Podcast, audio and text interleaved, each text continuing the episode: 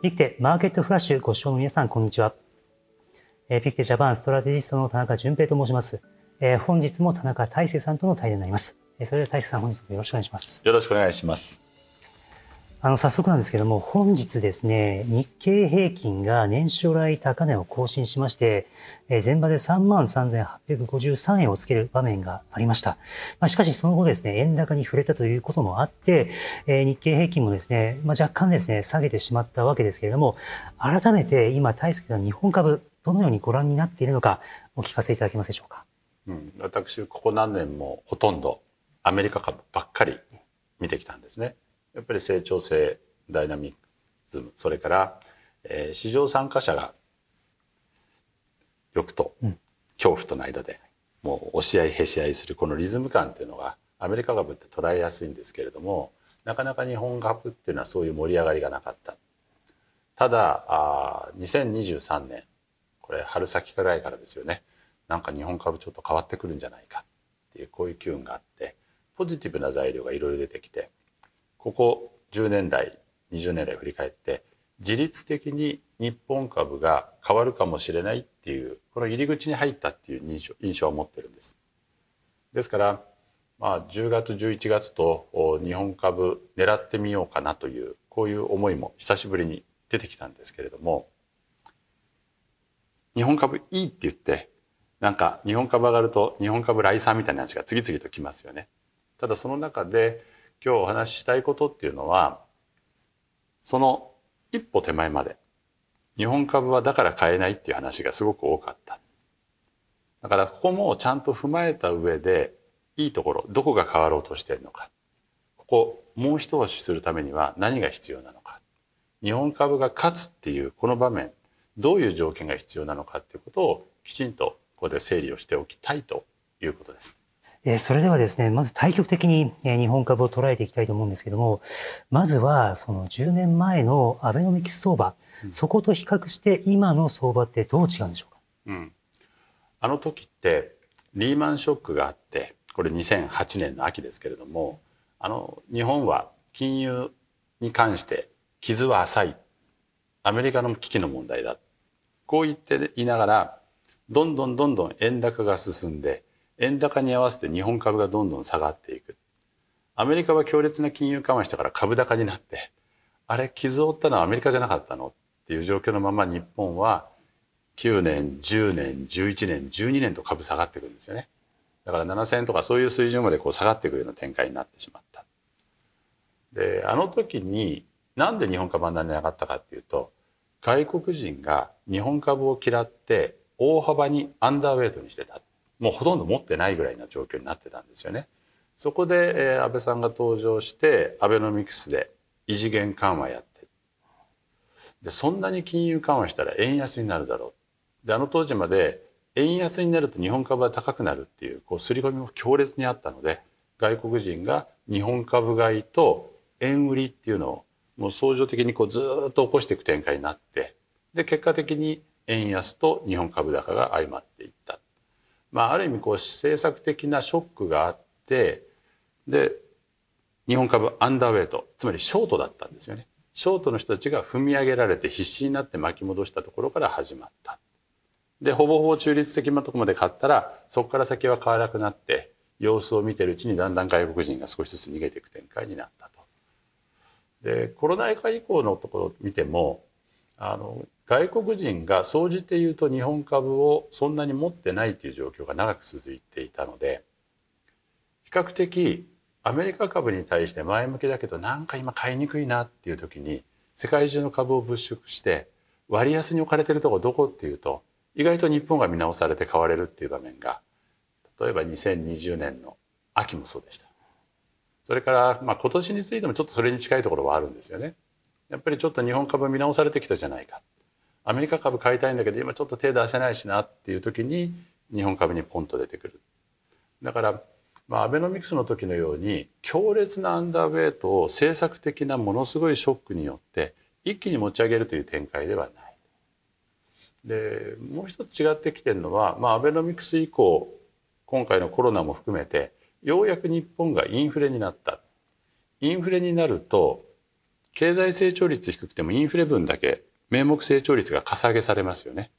で企業の売上というのは基本的にこの名目成長率にバランスするので企業の売上が伸びる業績も伸びるで結果的にまあだったら賃金も上げようか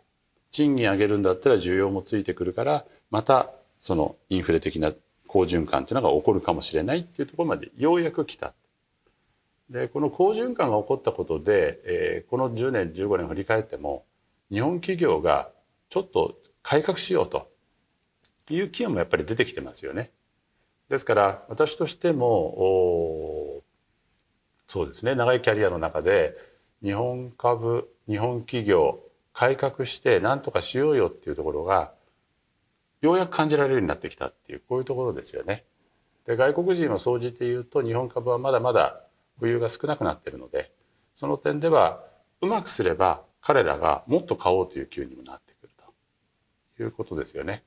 あと外部環境として過去10年振り返るともうちょっと日本さておいてでアジアだ中国だって言ってでちょっと日本にお金が入りにくいっていうのが続いてたんですけれども中国への投資というのが少し難しくなってきた。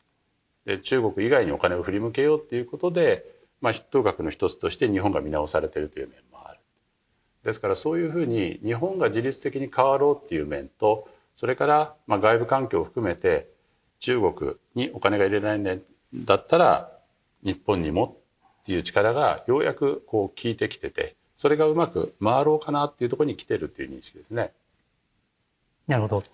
えそうなりますと、えデフレからインフレ、こへの転換、そして名目成長率が上振れ始めてきた。そしてそれが業績に対しても、まあ、プラスのインパクトをもたらしていて、そこを今外国人が評価している可能性があるということ、ここが、まあ、変化ということですね。では、反対にですね、これ変わってないところ、これは何が挙げられますか？これはあのデフレの下で企業が全て守りに入っていた。賃金を上げない。それからね、まあ、値上げもできないしって言って、もうあの冷え固まっていくような状況が延々続いてましたよね。だから、まあ、あの当時と単純に比較できないっていうことはあるとは思うんですけれどもただあの当時ずっと言われ続けたことっていうのは日本というのは何か変えようと思ってもいわゆる成長が低い中での主給派つまり既得権益持ってるようなところがそれを崩されないように守りに入るから新しい動き新しい動きでなんか出ようとしてもことごとく潰されていってで生かされないということが起こった。でこの体質みたいなものっていうのはあそうそう簡単には抜けられないとは思うんです。でここはやっぱり今でも残ってるこういうふうに私は思ってます。でここを打破していくためには時間もかかるしもっとこのインフレで賃金上がって需要が増えてっていうことの好循環がある程度持続しないことにはまだまだ難しいんだという面があると思うんですよね。ですから私としてはあのこの千載一遇のチャンスなんとかここを抜けていくために企業も政府もそれから投資家もみんな少し前向きに掴んでほしいなという希望的観測は持ってるんです。でも本当にそれ移行期で、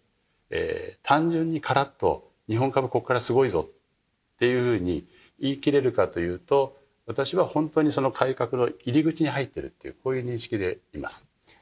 日本企業もリスクテイクができるかどうか、ここが問われてるんじゃないかなというふうに私は思うんですよね。やっぱりその日本国内はこれから人口が減少していくということもあって、なかなか成長率がこう上振れてこないという中で、やはり海外に目を向けていかなければならないという意味でも、やはり日本企業自身がしっかりとリスクを取って、えそれでまあ成長を追い求めていく、まあそういったことが必要になってくるんじゃないでしょうかね。そうですねもうまさにそこにありますよね。でこれまでは海外の成長を取るために海外に生産拠点を移し海外でビジネスしてって言ってなんとなく日本企業でありながら日本国内は成長しないんだっていうことを前提にっ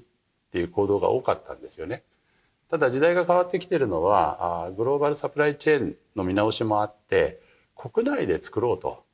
でそれを海外に出すっていうこういうふうに事情がこう変わってきてる。まあ、アメリカが筆頭にそれをやろうとしていてで西側諸国としても対中国ということも意識しながら自前で、えー、特に国家の安全に関わるようなところについては国内でやるようにしよ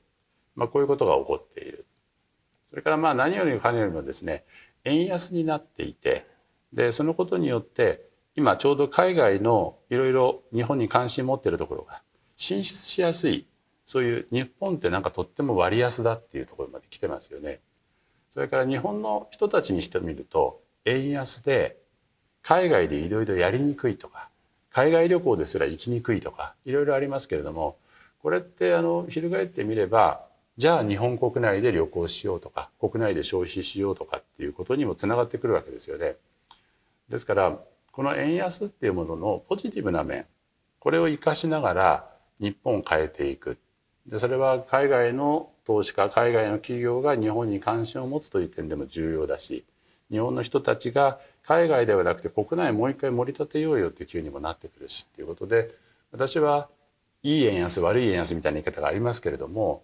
まああのアメリカの金利に沿って起こっている円安なのでこれはこれでちゃんと生かしてこの円安のうちにやれることをいろいろポジティブに使おうよっていうこういう思いが強いですよね。うん、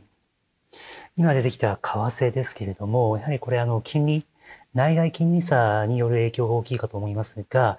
えー、まあもしかしたらですね FOMC、FRB ですねもう利上げ打ち止めになったかもしれないということで、そうなってくると、ここから内外金利差拡大することはおそらくないかもしれないということになると、今度は反対に円高、ドル安、え、こういったトレンドがですね、え、生まれてくる可能性もあるのかなというふうに思うんですが、そういった中で、じゃあ日本株って本当に大丈夫なんでしょうかということなんですけど、そこはいかがでしょうか？うん、やっぱり日本株が高い理由の一つは円安だった。で昔ほど輸出が伸びないじゃないかということも言われるんですけれども少なくとも海外に進出している日本企業円安になれば海外で上げた利益を円に換算した時にそれの分かさ上げされますから海外収益すごいよねって話にもなりますよね。それから我々が実感しているのはこの円安のおかげもあってインバウンドもすごい。で海外の旅行者すごい日本に来てお金使ってくれる。でこれは統計上は輸出ですよね。ですから輸出にカウントされていて、えー、ここも素晴らしい実績を上げている。ということでやっぱり円安のおかげで、えー、日本企業が収益を高めてでそれによって株が高いっていうことが一つ効いている。で逆に言うと円高になったらこれってなくなってしまうんじゃないの？っていう恐怖感がありますけれどもまあここはですねまず8割9割方ドル円相場は米金利に沿って動いている。ですから政策金利が高止まってても長期金利が下がればそれなりに海外の投機筋って反応するので円高方向に動きやすくなるんですね。ただ今みんなあの債券市場を見てる人たちも思ってるのは以前ほどすぐに金利が大幅低下ってことにはならないんじゃないかっていう見立てですよね。経済はあリセッション景気後退が深まっていくっていうよりは意外と底浅の調整で終わるかもしれないっていう可能性も結構大きくある。ということはそれほど金利が下がらない。プラス財政赤字という問題が時間の経過とともにクローズアップされてきて長期金利は思ったほど下がらないかもしれないということになると円高ほどほどそれからアメリカ経済これから先悪くなるかもしれないっていうリスクはありますよ。だけれども方向性として陰りを見つつもそんなにガラガラ崩れていくもんじゃなかろう。なぜかというと雇用がしっかりだから雇用が多少悪化したといっても非常に強い痛みを被るような雇用調整景気悪化にはならないんじゃないかっていう見立てがまあそこそこの確率であると。これぐらいであれば円高ほどほどで日本株が被るダメージもそんなに悪くない。で一方でアメリカ経済は陰ってはくるけれども比較的底浅であるということになると需要面でものすごくそこを悲観するあれでもなくでアメリカの金利が下がった分だけは株はちょっとああよかったって安堵できるところがあるこれは日米ともそうでということになってくるので、まあ、こういうですねあの比較的いい条件でいけるかもしれないっていうことがまた日本株を短期中期でサポートする重要な要因になってくるんだと思ってます。そうなりますと、えー、米国経済のソフトランディングシナリオ、えー、この前提に立てば日本株についても、まあ、さらに注目される可能性が出てくる、まあ、そういった感じでしょうかね。そうですね。まあ、私自身はただ気をつけているのはアメリカの金利が本当に低くてこれから景気悪かったけど良くなってくんだっていうんだったら金利が低い分だけサイクルってメリハリが効いてこれからみんな株景気上向きだっていう方向に行けるんですよね。ところが金利が高いでこの高いところから下がるんだけどさほど下がるまいっていうところで経済底堅いからって言ってもおそらくインフレも比較的高いところにとどまってると相対的に高い金利が長引くかもしれないっていうこういう状況になりますよね。そうするとどっかで金融不安とかどっかで陰りが来て景気を思ったより悪くなるんじゃないかとかっていう話にはなりかねないっていう下地はずっと続くわけです。ですから、まあ、その点で言うと今大手を振ってですね株が大丈夫だとかっていうふうにもアメリカも言い切れない。で為替相場に関しても円高ほどほどじゃないのっていうのは金利面からもそうだし国際収支の面日本が貿易赤字になってるとかそれから対外直接投資がものすごく多くってそこからの資金還流がほとんどないとか、まあ、こういうことから円高って限界があるんじゃないっていう見方がだんだん出てきてて。ということでいい面とだけどそのまま波風立たずにすんなりいくとは思えないという面とこれはやっぱり常に頭の中に入れながら2024年というのは見ていかなきゃいけない。このぐらいの感じで思ってるんです。あと、目先の注目材料といたしましては、やはり NVIDIA の決算。まあ、これが今週控えているということもあって、まあ、おそらくこれがですね、強い内容になって、NVIDIA がまた上がると、株価が上がるということになれば、えそれは回り回って日本株にとってもプラス材料ということになろうかと思いますが、ここの注意点って何かありますかね？うん。NVIDIA も生成 AI の大本命ですよね。で、独壇場と言ってもいいぐらいのところに。で、この NVIDIA ですけどもそこまで注目されてることで、えー、もううぞうむぞ長期投資家から短期投資家までみんな群がってますよね。だから8月の NVIDIA の決算がいい例ですけれども素晴らしい内容だった。一気に行くんじゃないか。500ドル、600ドルって上がっていくんじゃないかと思ったら500ドル突っかけたところでものすごい乱高下するようになって簡単には上がれないっていう展開にもなった。やっぱり人気銘柄の罠っていうのがあっていやそういうふうにいろんな投資家が群がってくるがゆえに波乱が起こりやすいっていうことですよね。だから中長期的にいやこれも生成 AI というのは大きなテーマで動かない。景気が悪くなってもすごい耐性があるテーマででここだったらいけるんじゃないか、まあ、こういうことでみんな見てるわけですけれどもこういう短期の乱高下っていうことについては8月のあの決算の後の展開なんかをちょっと頭の中に入れてで簡単にはいかないんだそういう可能性があるんだってことも踏まえておかなきゃいけない。まあそういう点で言うとお今 NVIDIA をはじめとしてこれまで GAFAM あるいはテスラって言ってこれを AI7 社とかマグニフィセント7とか言って、えー、やってきたわけですけどその中でも選別が起こってきてますよね。でおそらくはこの次にはそのマグニフィセント7の中の選別だけじゃなくて半導体チップの会社それを応用する会社そしてソフトウェアの会社ってこう段階的にいろいろみんな物色している先も広がってきてそれが裾野を広げるという形になってくるので、まあ、これから3か月6か月1年かけて NVIDIA の決算の良さこれを中核軸としながらそういうところに目線を広げていくっていう展開にもなっていくこんな感じで捉えています。ありがとうございます。それでは以上をもちまして本日のピックマーケットフラッシュ終了とさせていただきたいというふうに思います。えご意見、ご感想をぜひお寄せいただければと思います。えそれでは大輔さん本日もありがとうございました。ありがとうございました。